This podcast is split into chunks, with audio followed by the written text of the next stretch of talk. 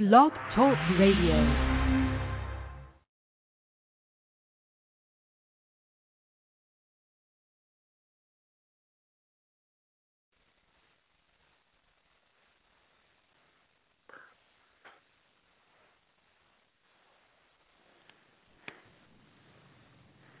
Hey everybody, this is Zach Van Norman with Once Upon a Fan. We are bringing you our very first podcast tonight, so I'm very excited to be joining you today as your host.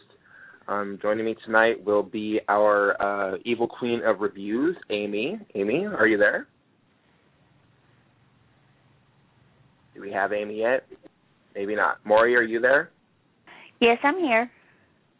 All right, we've got Maury, our movie trivia maven. How you doing, darling? Good. How are you tonight? Doing pretty good as well. Thank you very much for asking. Appreciate it. And uh, we've also got Teresa Martin, who is our beta editor and also one of our Origins authors. Are you there, Teresa? Um, I'm here. I don't. Can you hear me? Yeah, I can hear you just fine. No problem. Fantastic. Great to be here. Awesome. Cool. Nice to see you. Nice to talk to you guys again, rather. I guess I'm not seeing you quite yet. That's in thirty-four days, I think it is. So anyways, here we go. All right, so we're going to get into uh, the news roundup first. Uh, Amy, do we have you yet? Yes, I'm here. Can you hear me now? Yep, I can hear you now. There you are. How you doing? Yay! Fabulous. See, uh, all right, cool. So here we go with the first podcast. Um, forgive us, everybody. We are, you know, it's our first time out, so if it's not exactly perfect, you know, we'll get the hang of it eventually. But nobody's perfect the first time out. So let's get into the news roundup for the last week, um, you know, just stuff that's happened in the Once Upon a Time world. Uh, the first item that we have is the engagement of Jenny Goodwin and Josh Dallas. Congratulations to them. Yay. Does everybody think about that? Yes. That even made the Orlando Sentinel paper. We actually, just inside our front page the other day, there was a picture and a whole little blurb about fairy tales coming true because, you know, Jenny's here so often for because of Disney. She's such a Disney freak, and she's down here all the time. So I thought it was neat to kind of see that and see a little picture of them. Yeah, I think it's awesome. I'm like, this is the like one of the sweetest stories, you know, ever. Like Snow White and Prince Charming are getting married in real life. Like, are you kidding me with this? Like, you know, like it's just oh my god, it's just so it's the sweetest thing ever. I'm so, like they're just so cute. I love them. So yeah, I just yeah. I'm a big Snowing fan. You guys know that. So yeah, so I just think that's awesome.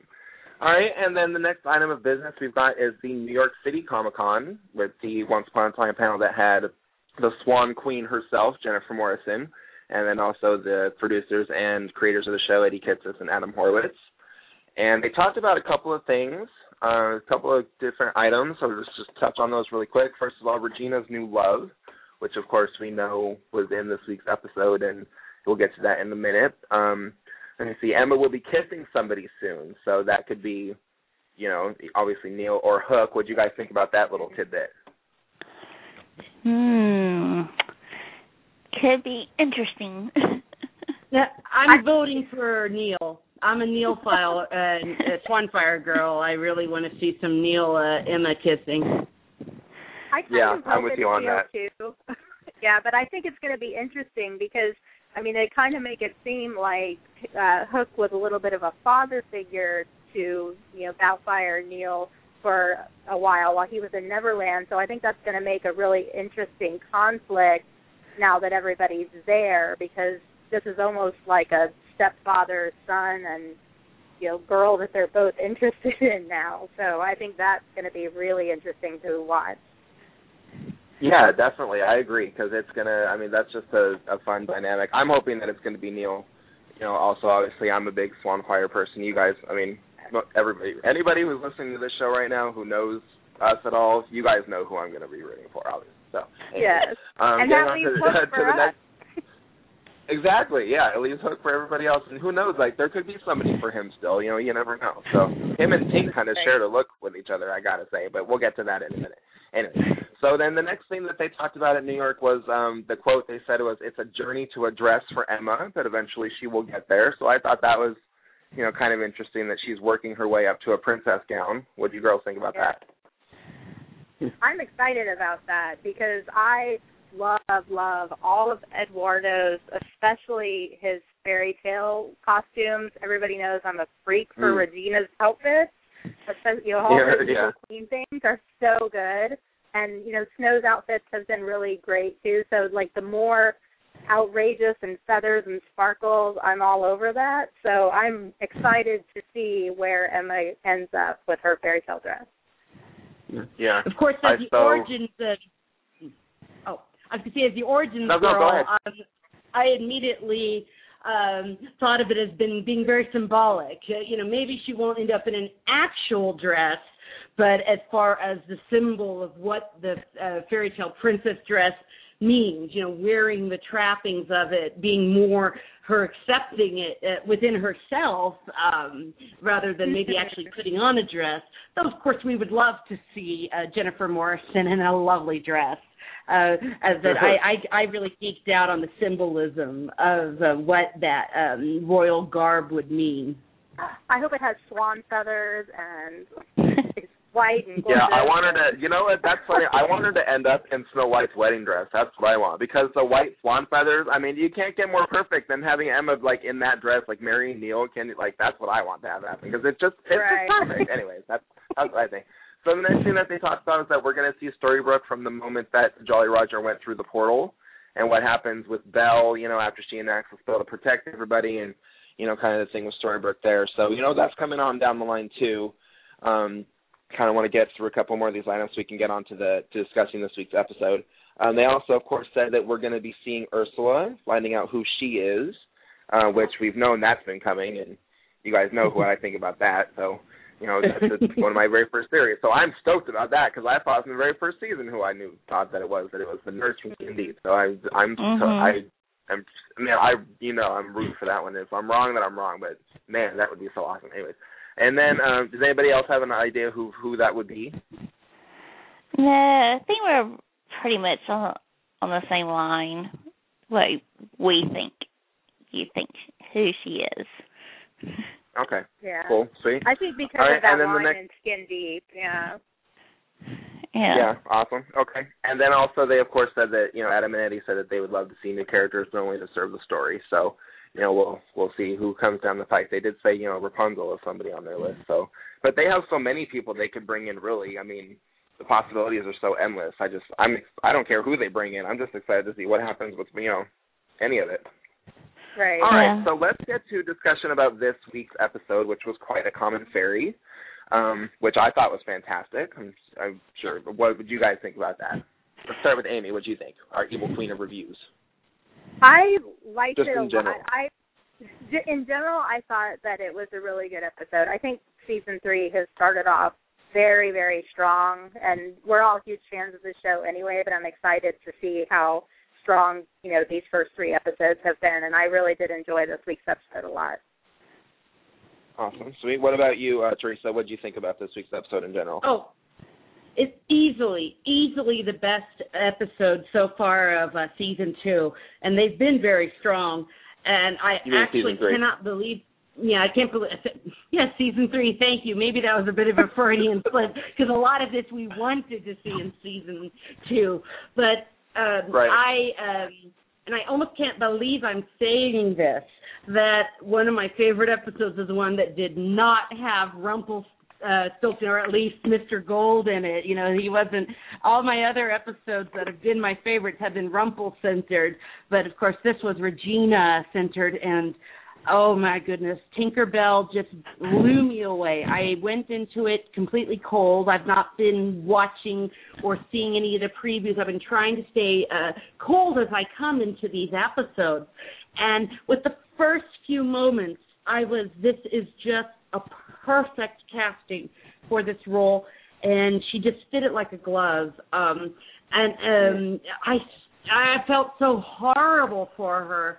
Uh, especially toward the end. A very, very strong episode, very uh, dramatic, and everything that we love about uh, Once Upon a Time w- uh, was involved. Mm-hmm. You know, we saw all the core characters, and we had a new character that really kind of grabbed my heart. I really felt badly yeah. for her. Awesome. Uh, Maury, what did you think about it in general before we get on to the kind of questions? Uh, oh, I loved it. I thought Tinkerbell was great. I loved her little New Zealand accent.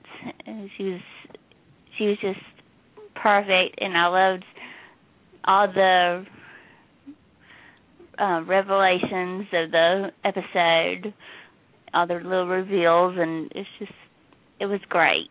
I just loved it. Awesome. Awesome. Cool.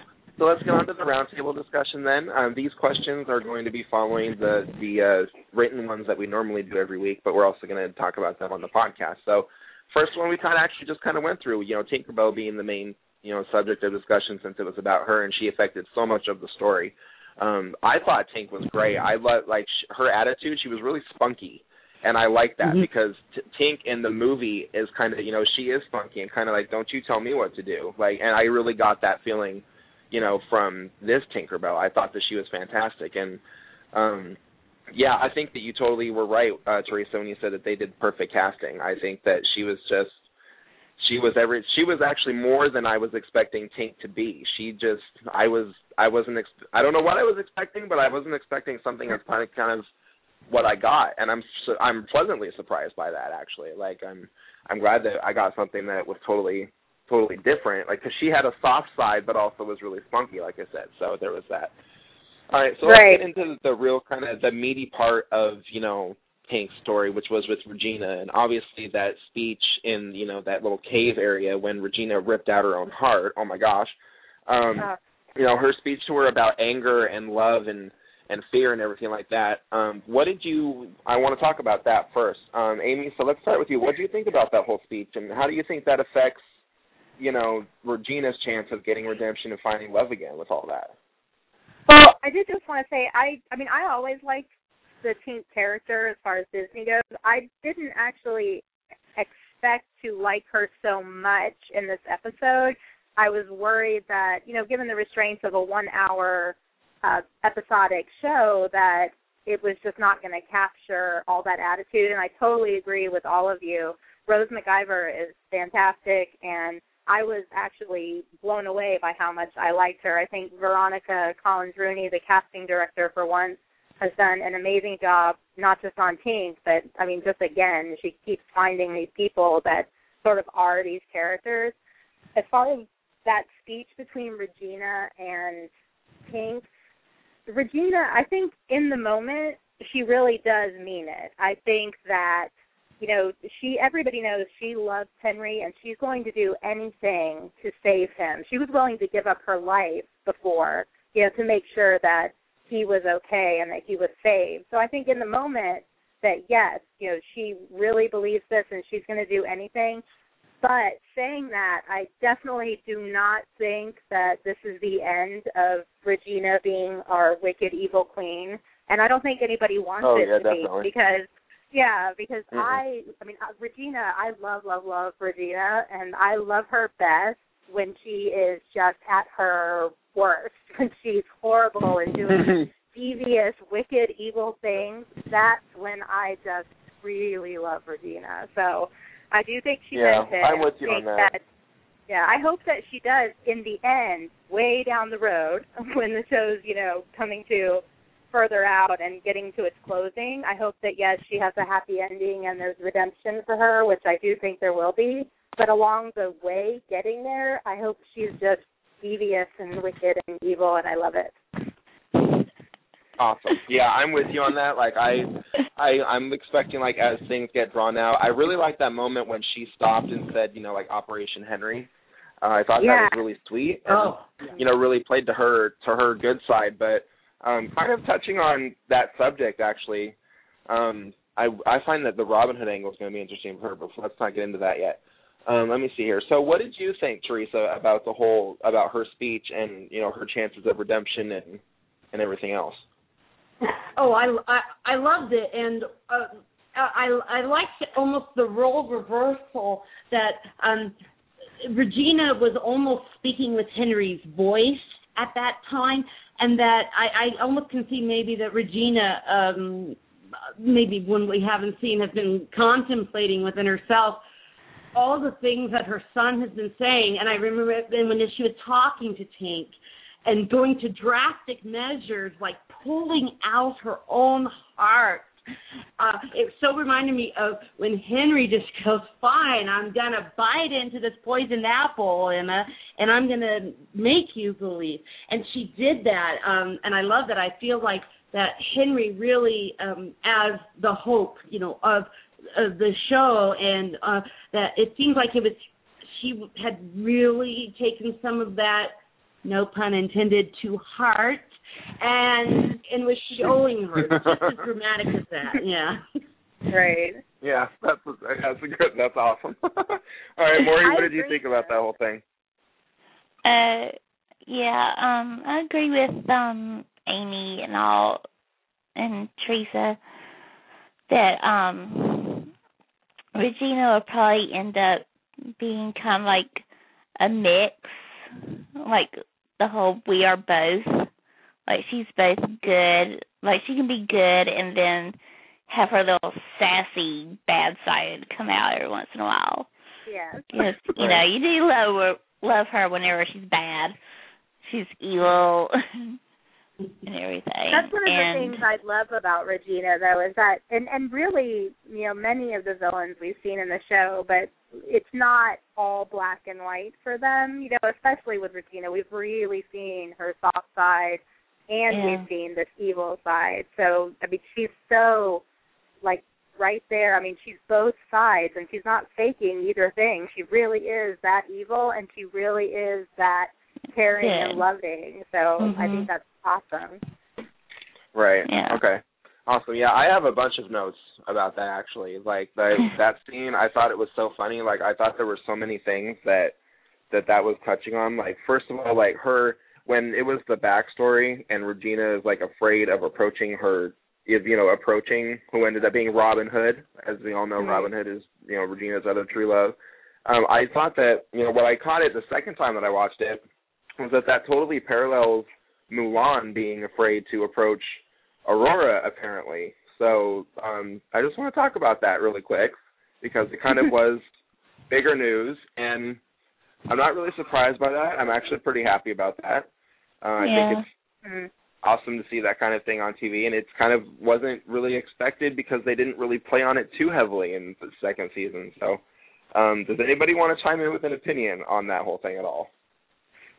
I will. I mean, I, I've seen so much reaction on the Internet. I've seen a lot of mm-hmm. people that that didn't catch it because Mulan did ask for Phillip, but then a lot of people didn't realize that right after Aurora said, he's not here, that Mulan said, well, that's okay. I'm here to see you and talk to you anyway.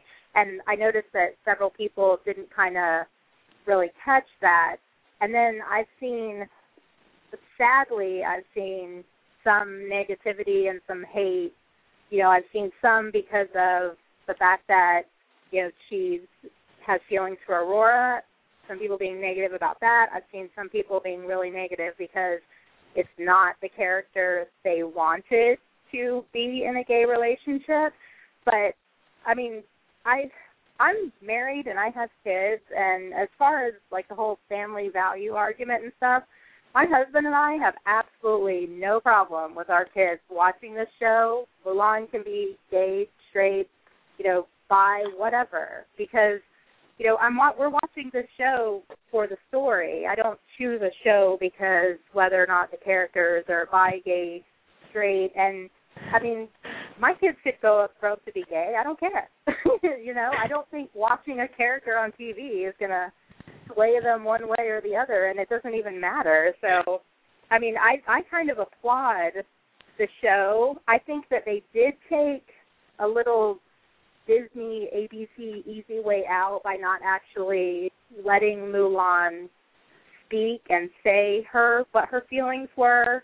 But at the same time, I think that it's a good thing that they even opened that door for the show, and maybe later on down the season or even in the future seasons. I hope that, even if it's not with Aurora, because, you know, Aurora and Phillip clearly love each other, I hope that we do see Mulan get a happy ending. And, you know, if it's, you know, somebody else, another woman, another man, whatever, you know, if I would really like to see right. her get a happy ending. And I feel like of all the episodes those two characters have been in, that two minutes was the most I have ever liked both of them. I thought they were both I, so I totally agree. Genuine. Suddenly, in that moment, I, they became two of my favorite people on the show. Right? And I don't know why. Like, all of a sudden, I'm like, okay, I'm totally shipping Sleeping Warrior now. Like, sorry, Phillip, right. I've always loved Sleeping Beauty. No offense to Julian Morris. You're totally awesome, dude. But to be honest with you, I want my girls to get together. Sorry, that's just how I feel. Like, that's just my opinion. So I'm going to kind of bring it back to Robin Hood being Regina's true love, because there's I had two notes on that. Because first of all, I love that I really hope, because I'm a cheesy romantic person, I hope that they totally go for the angle if he's like going to steal her heart, right? Like, like mm-hmm. what? Like I just yeah, like especially since she ripped her own heart out, I was like, wow, wouldn't that be awesome foreshadowing of like. Regina's heart gets ripped out, and then Robin Hood has to go, like, steal it back for her, and that's, like, how they meet or something. Like, that would be, yeah, anyways, I just thought that would be sweet. And then um, the other note that I had was, um, since he's, like, such a selfless person, right, and he's, like, stealing from the rich and giving to the poor, like, how that that has such huge implications for Regina as a character, like, and how, because she's been the evil queen, like, how is, like, that's totally going to change things around for her a lot. And then the other thing, too, is that since he has a kid and she would be, like, the stepmother again, like, would she be the evil stepmother like she was to Snow White? Or is she going to be good and actually do the thing and, you know, like, be good? Like, I think it has such serious implications for her character on, you know, whether or not she can accept that or whether or not she goes bad. Because, Amy, I'm with you. I really want her to be evil in the end. But at the same time, I kind of want her to have a happy ending, so I... Mm-hmm. I don't know, unless she does something drastic, I kind of want her to end up with Robin Hood, but yeah. you know, we'll see how it goes, because you never know with her. her so. I, I would just, I don't want her to end up, I'm, I'm trying to think of the best way to word this, because it's not, I'm not saying I don't, you know, I want her to be totally just evil, evil. I feel like she's really strong and powerful and sassy and smart, and in both characters, you know, both sides, the Storybrooke side and Evil Queen. But I feel like she's, like, ten times more so when she's Evil Queen. So I would like to see her get her happy ending and for things to work out and her for, to find her happily ever after. But I want her to stay, maybe not even evil is the right word. I would, I would like her to stay, you know, that smart, witty, strong uh, female character that we've seen, especially when she's, you know, kind of being wicked and sassy. I just don't want her to mellow out and, like, become a housewife, evil queen. Yeah, yeah. For sassiness. Like cooking the evil bacon, as it were? Like, I gotcha. Okay. I'm with you yeah. on that. Okay. All right, so um, well, getting guys, back to um, the... Uh... Go ahead. Oh, I was just going to say... Um, You know, as a as a woman who, you know, has no problem with a woman being a housewife or, you know, uh, that a housewife can also be a strong uh, woman as well. Uh, and so, you know, I, I you can be both. Um, and if there's anyone on this planet to that I uh, that Regina perhaps could be a housewife to or a partner with, Uh, Sean McGuire as Robin Hood, um, well, he's just about perfect. I cannot say how much I uh, have really, um, let's just say, admired uh, this casting as, as Sean McGuire. And, and it's not just a shallow part of me, just a little shallow part of me that maybe he happens to be a rather attractive man. Um, but also, you know, the men can act.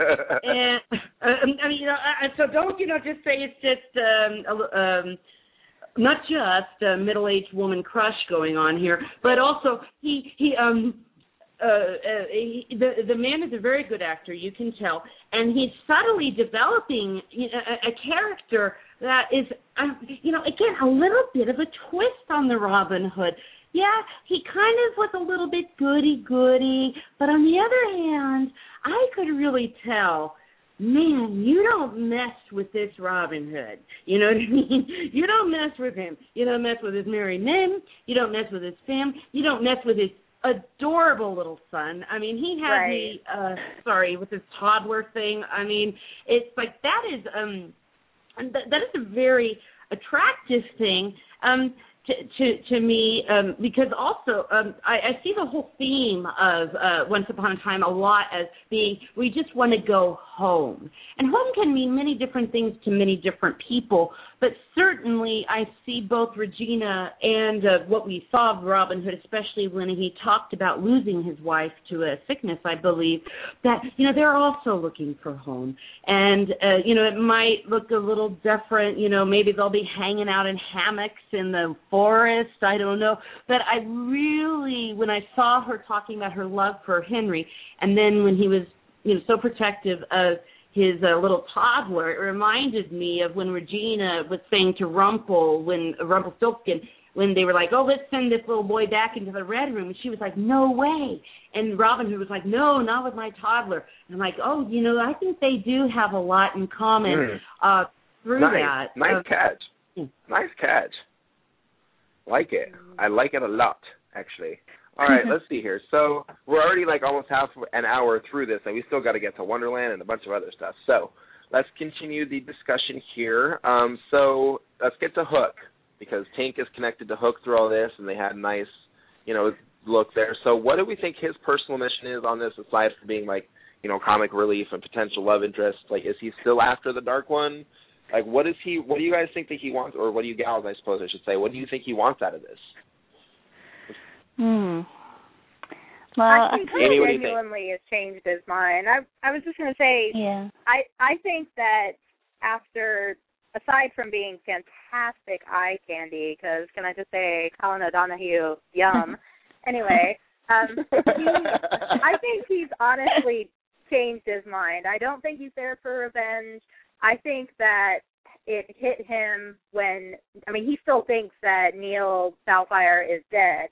Um, I think that that hit him, and that he's kind of, you know, he's the one that turned him over to Pan. In fact, you know, we saw in a previous episode, I kind of feel like now he's trying to make up for how he wronged this kid who was like almost like a stepchild to him, or, you know, a, almost like a foster kid, sort of like Emma was. You know, they were both displaced mm. and lost yeah. and abandoned, and he was kind of a father figure for a little while before he was again abandoned, and I kind of feel right. like now he thinks Neil's dead, and he's trying to, he is genuinely trying to make up for that, and he really does want to save Neil's son and help Emma and the rest of our heroes get to, to Henry and to save him.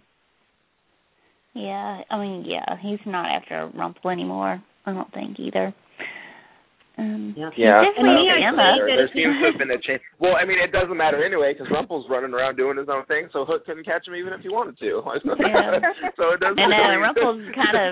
I mean, yeah, and yeah. Rumpel's wanting to die anyway. I love the fact that anyway, Rumpel has been like so. separated. Like I, there, whatever's going on with that part of the story, like I can't wait for next week's episode. But anyways, that's kind of jumping the gun here. Anyways, so um, mm-hmm. let's let me see here. So because I'm pretty sure that. The whole hood, yeah, there's so much. God, I love this show so much. Ugh, I just, I could talk about it forever. Anyways, um, okay, so um, the whole fairy thing, right? The blue fairy, um, mm-hmm. that whole scene. First of all, okay, let okay, let's just get into this. Okay, let's throw down. Because that whole scene of, like, blue and green, that was totally adorable. But then the blue fairy was being such a, like, she was not being a very nice person, okay? She was, be, like, yeah. just looking at her and being like, I will be the one, I will be the judge of what is fairy-like. I was like, oh, really, Miss Thing? Like, I know that you're, like, the blue fairy, but, like, what's up? Like, what's the deal here? I don't understand. Like, I'm excited to find out, but what's going on? Like, seriously right now? Why, like, why are you looking down your nose at me and so stern? And then, and then, she strips Tink of her wings and sends her flying down to the ground. I'm like, are you serious? Could you be more rude. heartbreaking right now, Blueberry? Like, I just exactly, like, rude. Like, oh, my God, that's just crazy. I just thought it was nuts. I thought it was nuts, clearly. Can you hear my voice? So, yeah, I just I was like, you've got to be, you've got to be kidding me right now with this. Like, I'm jumping off the couch. Like, you know, well, anyways, you guys follow my tweets. You know what happens. So it's like watching a football game with me. All right, so um, I also, you know, the other thing that I thought was really interesting, too, with that, well, anyways, before I jump in on that, Amy, what did you guys think of the fairies? What do you think? I loved the things and the interaction between Blue and Green, or, you know, Tink. Blue, we kept calling her Green because they go by the colors. Um, I I really like Keegan, the actress who plays Blue, and I thought that she was so unfairy-like in this episode that, I mean, I almost, it almost made me like it more, the interaction between them, because now I kind of hope that she's up to something. Like, I'm hoping she's not just being a snot, for lack of a better word, like she is online right now. Um, I hope that, you know, it almost seems she was very specific. No, you know, you cannot help Regina. There's no redemption for her. She's evil. Don't talk to her, anything. It almost seems like the opposite of what she would want, because you would think that she would want Regina to find her happiness and come to her happy ending and find love and all that, because that would have staved off the whole first thing that was coming, you know, in the future of that. But she was adamant that nobody helped Regina. So I really am kind of hoping that we get some good, juicy, fairy twistiness there, and that Blue is maybe not so Mother Superior, pious, goody as we think she is. I hope there's there's something going on there, something devious. I could tell you. Oh, I, yeah, I, I, I would be on that, yeah.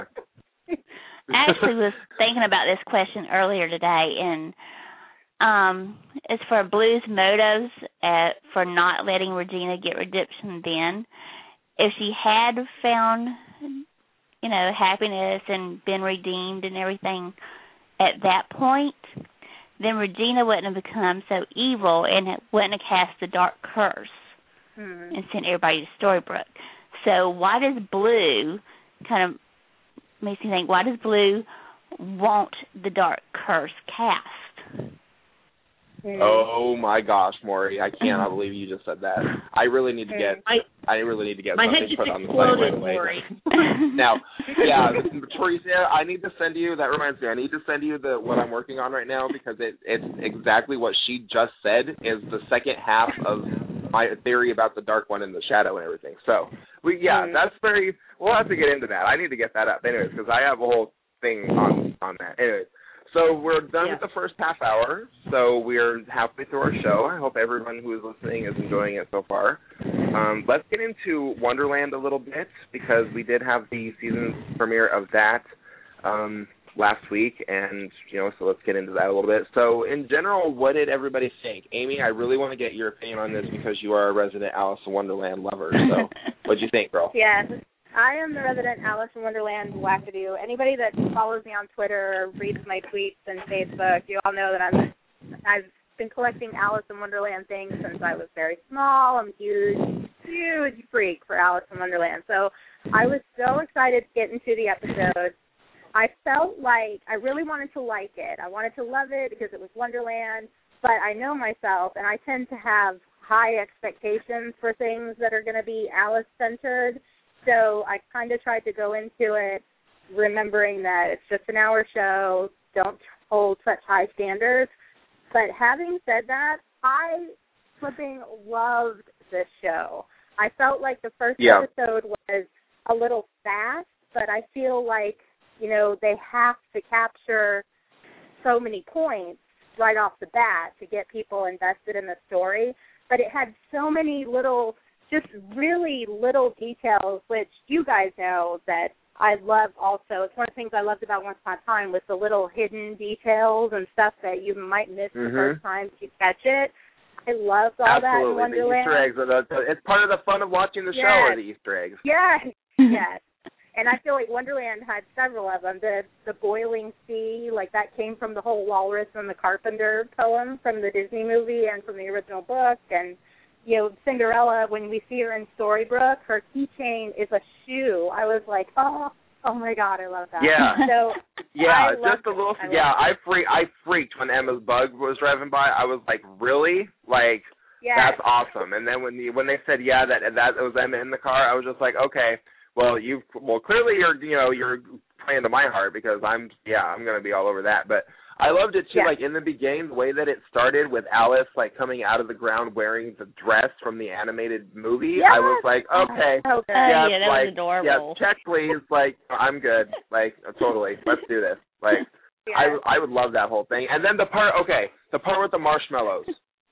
I love the part with the marshmallows. Ah, uh, yes. That was just awesome. I mean, the whole thing was just so much fun. I felt like it was very clever. Like, there was a lot of, not just the Easter eggs, but a lot of the things that they included were very clever. Like the Mallow Marsh, I thought that was really clever. And, and you know, just little, the dragonflies, which, you know, I've seen in some other tellings in the story, but it's, I just feel like they put a lot of clever things in. The Red Queen's Palace, the seeing chess. Yeah. That, that was, was probably my that was favorite awesome. visual. Yes, yes. Yeah, I love that part. part. I loved it. Yes, because the original stories, there's actually two. There's Alice's Adventures in Wonderland and then Through the Looking Glass and What Alice Found There. Those are the first, the original books from way back when. Well, the whole second book is themed about Alice trying to make it across the chessboard, which is actually Wonderland. The chessboard is Wonderland, in order to make it to the last square of the chessboard so that she can become a queen and go home and find her happiness. So when they showed that palace and it was like all those chess pieces, I was like, oh my God, mm-hmm. that's, I loved that. That was my favorite visual probably from the whole thing. Yeah, I loved it, too, because I thought it really played to the whole Red Queen, like, the aspect of her character. Like, because later on she said that it was, like, pieces and it was just setting a game up. And I was like, okay, so that's very telling about her character and who she is and how she looks at everything. Like, she's very calculating and, you know, trying to keep all the ducks in a row. Like, when she was talking with Jafar, who the awesome Naveen Andrews, who did such a great job. And the, just, I got to say, the visual of him on the carpet was, like, yeah. Okay. Uh huh. Really good. Can we yeah. see more of yeah. that, please? Like, I I can't wait to see more of that part of the story. Like, it seems like the Red Queen has history with everybody because she clearly doesn't like Alice for some reason. She wants, you know, she wanted Cyrus, you know, for whatever reason to get to Jafar. Jafar has his business with him. Like, it all seems like it's all connected. Like, she, yeah, I feel like she has a big role to play on this. Like, that there's a lot I more to her than too. what you would think at first. Yeah. And did you notice that she told Jafar in one of her rants, she said that she took Neverland. She and, and that's, again, a chess reference because you take the queen when you're playing chess. I'm wondering who she took Neverland from. I'm wondering if they're going to play it that she took it from the White Queen or she took it from the Queen of Hearts, and that, that's how we'll get into seeing Cora maybe in the second part uh, later on in the series. Yeah. I hope so. I really hope that Cora makes an appearance on this show because she, I mean, I mean, she's got to. I hope that they can get Barbara Hershey back because that would be totally awesome. Like I and obviously Sebastian Stan too as the Mad Hatter because he just does such a amazing job with that character every single time he's yeah. on screen. It's just ridiculous. So as busy as he is, like I hope that they can make that happen because it was just totally awesome. What did you guys think of the Cheshire Cat being this big creepy tiger-like person who, spoiler alert, tried to eat Alice like in the tree? Like, what did you guys think about that? Hannibal the cannibal. yeah, Hannibal the cannibal. I knew. I always know that my, you know, my uh, cats always really want to do that in their fantasy world. So why not? Um, it, it was creepy. It was good. It made me go, whoa. I will admit I don't know a lot about uh, Alice in Wonderland, so I just kind of sat back and enjoyed the ride on it all. And um, it, it uh, that was just wild. Uh, and, you know, it was, so why not? You know, it's a cat. Of course the cat wants to kill everybody. It was definitely a twist because, I mean, typically I think I, I tweeted to Gabe Kuth, who plays uh Sneezy and Mister Clark on Once Upon a Time. We were talking about once about Wonderland, and he was asking what we thought, and somebody brought up the Cheshire Cat, and I love Cheshire Cat. Obviously, with collecting Alice, I have I'm staring at a Cheshire Cat right now as we speak, as a matter of fact. And uh, I I said, you know, typically I like my Cheshire Cat fat and fluffy and purple and voiced by Winnie the Pooh, as is in the original Alice in Wonderland cartoon, and they were the same voice, but I don't know. I think it, it could be interesting. Part of me that loves and wants to squeeze and cuddle a fat Cheshire Cat is hoping that maybe he was under some kind of Red Queen spell and he's really not going to be eating people up throughout the episode. But if that's the twist they want to put on it, I'm I'm definitely interested to see what's going on with the cat. Yeah, I yeah, I thought right. it was just it's totally creepy. Yeah. Go ahead, Maury. Uh, well, anyway, I think Cheshire will be back to his old self as soon as Alice, you know, kind of kicks Red Queen's butt or Jafar and takes back Wonderland and puts everything back in order. Cheshire will be back to his awesome. nice little crazy self. Man, I'm telling you, like, that, that cat was creepy. Like, that was the creepiest mm-hmm. version of the Cheshire Cat I think I've ever oh, no. seen. Like, it, yeah. but I mean, I thought it was so cute when he got shrank down. Don't get me wrong, but I was no. genuinely kind of creeped out. Like, that thing was like big like a tiger. Like, what? What an awesome difference! Like, I loved it. I thought it was sick. And then um, just the whole thing was, I, I mean, it's got a lot of potential. I think. I think it's a lot more than just a love story between Alice and Cyrus. Obviously. Um, mm-hmm. I mean, it seems like there's a lot more going on. It just, I agree with you, Amy. I think that there was just so much that they had to try and fit into the hour that I almost feel like, you know, I, I can't wait to see this week's episode because I wonder if it's going to be like, you know, I kind of felt like with Once Upon a Time, because I kind of felt with Once Upon a Time in the first season, it felt like the first and second episodes were like a two-part premiere to me. Like, if you watch right, the like two of them back to back, it almost seems, yeah, exactly. It almost seems like, if you watch them together, it seems like they're one cohesive episode.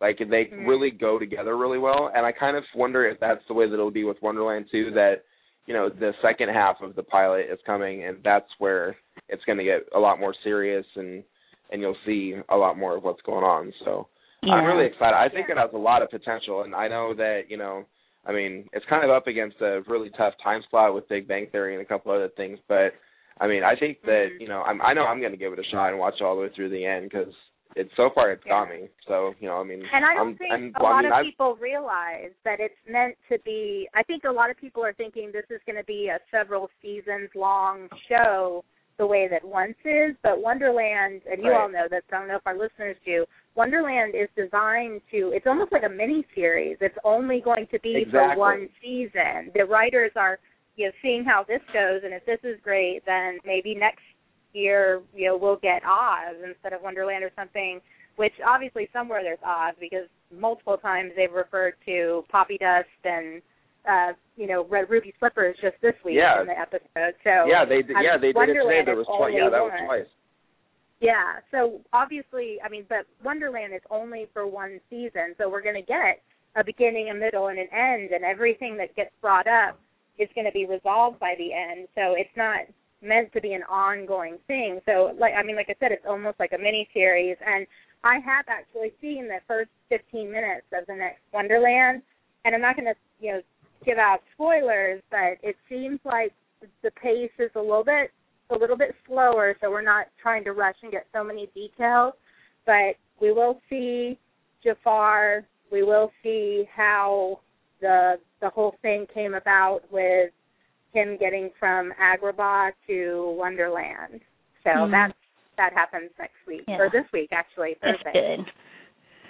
Yeah, yeah, that's awesome. That's very exciting. I'm happy to see, to hear that. Um, going back to the Cheshire Cat for a minute, um, Samantha Lee, who is one of our fellow staffers, is joining us in the chat room, and she is making the note on the Cheshire Cat that Alice said that Cheshire was looking pretty different, and he said that times were rough, so... You know, that mm. plays into what we were talking about earlier. Thanks for that comment there, Sam, because I did not catch that, actually. So thank you for that.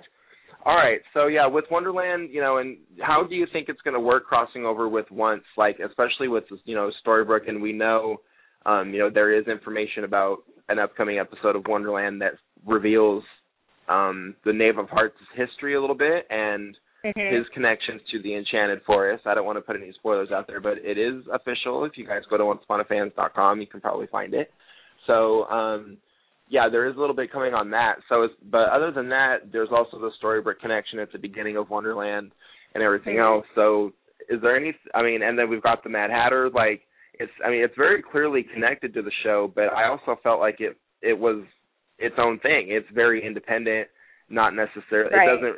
You know, I mean, it's, you don't necessarily have to know what's going on, really. I mean, if you want to, I felt it was kind of like, well, what's going on on that part of it? And it would make me want to watch Once Upon a Time if I just watched Wonderland by itself, like, mm-hmm. because you kind of want to know where the rest of that stuff is coming from, like, what else right. is going on? And you know, the they universe? had so to. Just had they time. had to kind of set up Storybrooke in the beginning because you know, remember the writers at this past Comic-Con were mentioning that that opening scene um, in Storybrooke on Once Upon a Time Wonderland was actually supposed to be the day in season two when the Wraith came the, to oh, town. Oh, the Wraith showed up, right? Regina. Yeah. Right, and I was thinking, I was like, oh, that's weird that this series is going to run concurrent with season two, but then I thought, if they are, which they did mention that they want to get Barbara Hershey back, if they are going to get her back, they would have to have established that Wonderland is during season two and not season three, because as we know, you know, in season three, Cora is no longer on the show anymore. She's gone bye-bye, so... You know, they kind of had to exit that timeline because season two is the only time when they could, you know, really get into the Queen of Hearts. So I feel like they that was probably a little bit of why they established that that's the specific timeline because right now, according to that timeline that we're on, Cora is still in Wonderland being the Queen of Hearts. But I love yeah, the process exactly. Stuff. Right. Yeah. Um, I love that we got to see Ashley. I mean, the poor girl. What's happened to her? She's, you know, we, we saw her get engaged in Skin Deep, and then she went to the land without cameras, where Frederick and Abigail live. And it's so nice to. It was so nice to see uh, Ashley back. Um, yes. Well, you know, the land without cameras is a happy world. You know, they're having a lot of fun over there, but it's good to see, oh, Ashley, she's still hanging around.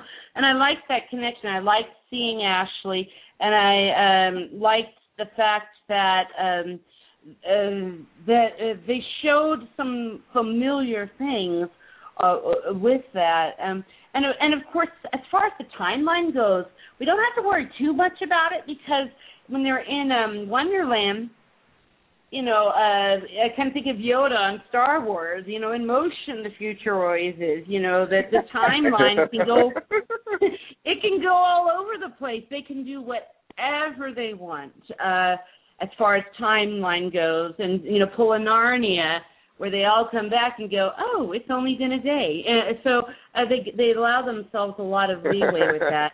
Um, and that's I, I thought well, that was for all we know, clever. They'll end up going to Narnia because, shoot, that's always a possibility, too.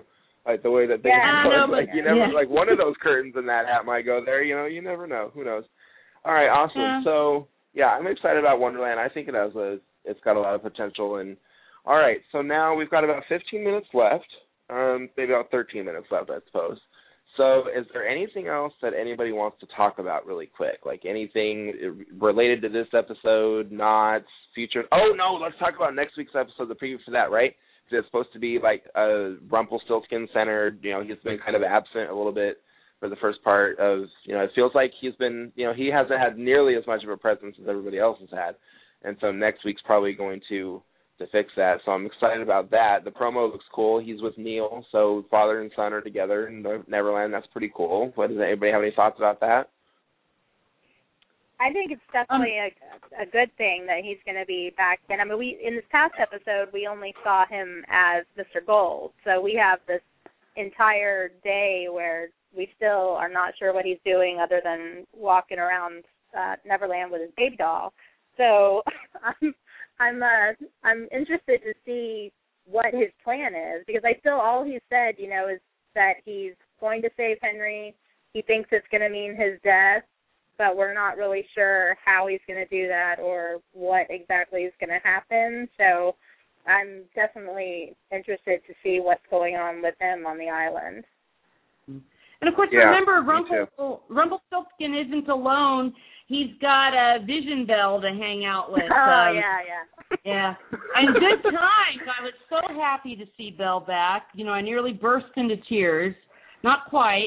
And she was wearing her um, Skin Deep outfit. I think I cried about that because I missed seeing Belle kind of dressed uh, with a skirt that goes almost to her ankles. Uh, that was um, and, and, and I liked the rapport between the two of them. They kind of talked back and forth. It was kind of the Belle.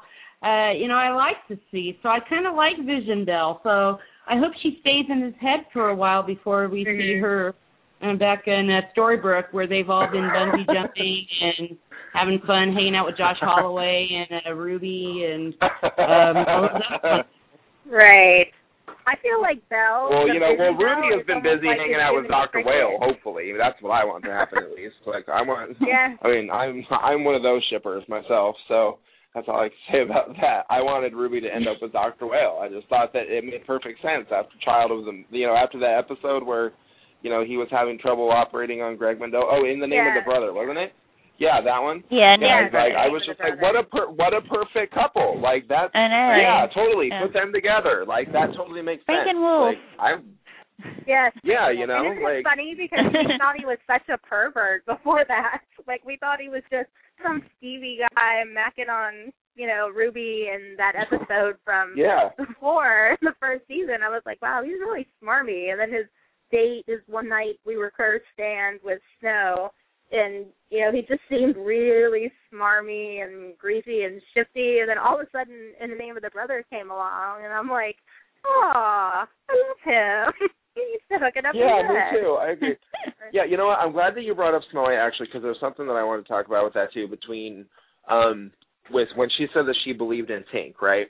Okay, so here was my yeah. here was kind of my thought on that. I thought that when she was telling Emma that she, you know, lived in a tree stump and, you know, Emma was all surprised, and she was telling her about the history. I mean, I love that part, obviously, because, I mean, I've been looking for more for charming family development since the curse broke, so I was thrilled to, you know, kind of have that conversation take place. But it was almost, what I found interesting was when Regina is sitting there telling Tink, like, she rips her heart out, she's telling Tink to, you know, choose love and be a good person instead of being bad. I thought that was such an interesting parallel to her relationship with Snow White when she ripped out mm-hmm. Snow's heart and... that episode from season two, and it was just, like, so hateful. Like, mm-hmm. she was totally being, like, motherly to Tinkerbell, right? And being, right. like, yeah. you know, like, make the, make the right choice here, make the right choice. She also kind of played that whole thing with Emma, too, and saying, hey, we can work together on magic. You know, she said the Operation Henry thing, which was so sweet. And then, you know, right. that whole thing, like, I just thought it was so interesting that in all of that, like, Regina actually is really good at being a mother, and yet was did such a horrible thing with Snow White. Like, I thought it was just a great play on her character. Like, it was just such an interesting division for it. Regina. Yeah. And I thought, I mean, I thought, I got to say, Lana Priya, her performance knocked it out of the park this week. So, oh, yeah. She, I mean, not that she it's never, I mean, she always does, but this one yeah. was, I mean, it was, that was something else. Like, that scene was some of the best stuff I think I've seen her scene. Like, since, the you know, in season two, the episode where she had to, you know, melt Daniel, so to speak, was horrible. Yeah. And then later on oh, in the cricket game, when Emma was telling, yeah, and then when Emma was telling Henry that she had killed Archie and she hadn't, and she's in the car crying, like, are you yes. freaking kidding uh, me? Like, I cried for like, you know what I mean? Like, so, like, yeah, like, there, like, I think that this is one of Lana's probably best moments that she's done so far. So, I mean, I was yeah. really impressed by that. I love that. I mean, I'm loving all the parallels that they're doing between different people, because, like, also Henry's whole thing, right? Henry, we need to talk about oh, Henry. Oh, my gosh, the whole Henry thing was saving him, awesome. Okay? Henry was yeah, cause, like, awesome. He, when he, he was awesome. Like, Pan, yeah. Yes, yes. Like, I was like, Henry Pan, for the win. Yep. Yeah, he yep, also said my favorite it. line this week. Yeah. I think Henry's going to turn what was your favorite line this a week? lot stronger. Yeah. Yeah. Than what than what Pan thinks he is. Pan says he's not going to forgive Emma and all this. I think Henry, yes, he knows, Pan knows he has the heart of the truest believer, but I think he is going to prove that he's a lot stronger than what Pan thinks, and he will be strong enough to forgive and still love and still believe. Yeah. Mm-hmm. Yeah, yeah, I, agree. Like, I love Jared was... Gilmore. Yeah. Jared Gilmore really, and a lot of people, um, absolutely, I think, don't appreciate that for um, for such a young actor, the range of emotions that he's had to show, you know, since the first season, uh, have been great. Yeah. And I love that there was almost skepticism. He almost turned into Emma, his other mom, when when uh, Pan was saying, oh, you're the savior, and he was like, uh, really? Um, I'm yeah. not so sure about yeah, right? that. Like, he was he was just like Emma in that moment. Like that is, yeah, exactly. Yes, he sounded just like his mom. I was like, oh, that, yeah, that totally played. Yeah, mm-hmm. That got me going. Like, because the whole thing too, because I love the whole the metaphor of him like shooting the apple, right? Because like mm-hmm. obviously apples are Regina's thing, you know.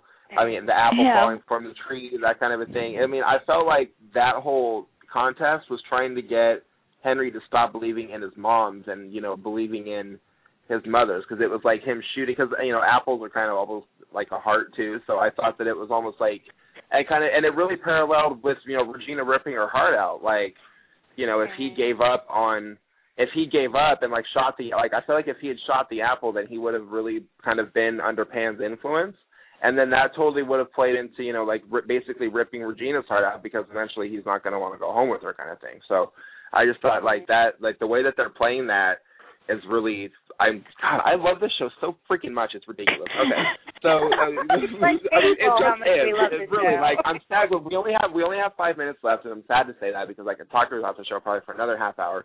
Anyways, so, um, the other thing, too, is I was, with, you know, like, Pan talking about Henry saving magic and all of that, like, I'm wondering if, you know, since Snow White said that she believed in Tinkerbell, I wonder if Henry believing in Tink is what will, like, restore her wings and give her her magic back. Like, I really... I think that's exactly I was kind of wondering... Yeah. That yeah, would be yeah awesome. Right? Like, I was like, that's what I was thought. That's what was my immediate thought. Like, oh, Henry has to believe in Tinkerbell and magic and really... Be- he has to believe what Pan is telling him so that, you know, fairy dust will return, or pixie dust will return, and Neverland will maybe go back to the way that it was. Because it has to play in yeah. with the shadow, I think, too. Like, there's something with that. Like... There has to be something that it all has to be connected, I feel like. So I just, yeah. yeah, like I'm stoked about the whole thing. Like the way that it's going, you know, the potential for it. God, it's just, just it's the best season, I feel like. I mean, the first season obviously yeah. was just cool. I mean, you know, season two was, it was kind of, it was kind of hit or miss, I feel, for me, and I think with most of us too. But this season is like the show is back on form. I can't wait for every week again. Like it's, it's back to what it was the first you know, the first season. Like, I'm I'm so happy with what they're doing with it right now. I feel like the show's totally back on its game.